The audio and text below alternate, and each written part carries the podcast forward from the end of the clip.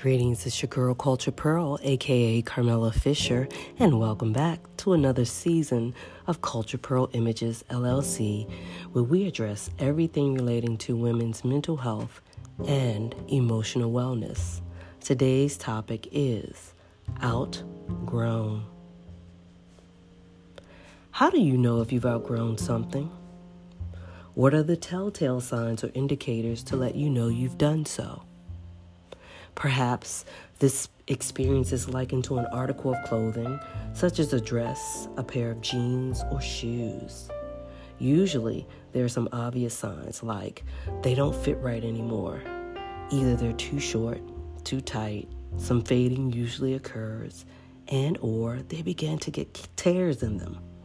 These days, tattered jeans are in, right?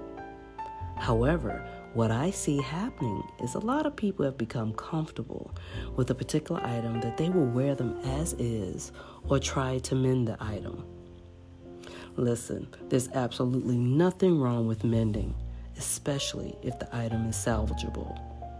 The only problem is some people have a tendency to hold on to dear life to things that no longer serve purpose in their life.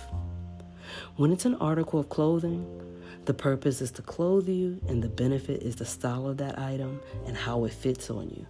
But only you know what the true meaning for it being in your life. So, how do you know if you've outgrown something?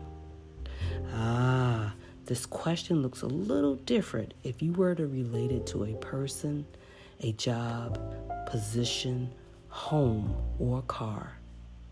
So, how do you know when you should let it go or find something new? For some, the answer is quite clear, but for others who have developed a strong emotional attachment to something, I'm asking you, through your years of wisdom, how do you know when you've outgrown something or someone and it's time to say goodbye? If this podcast has blessed you in any way, please share and subscribe. Thank you. God bless.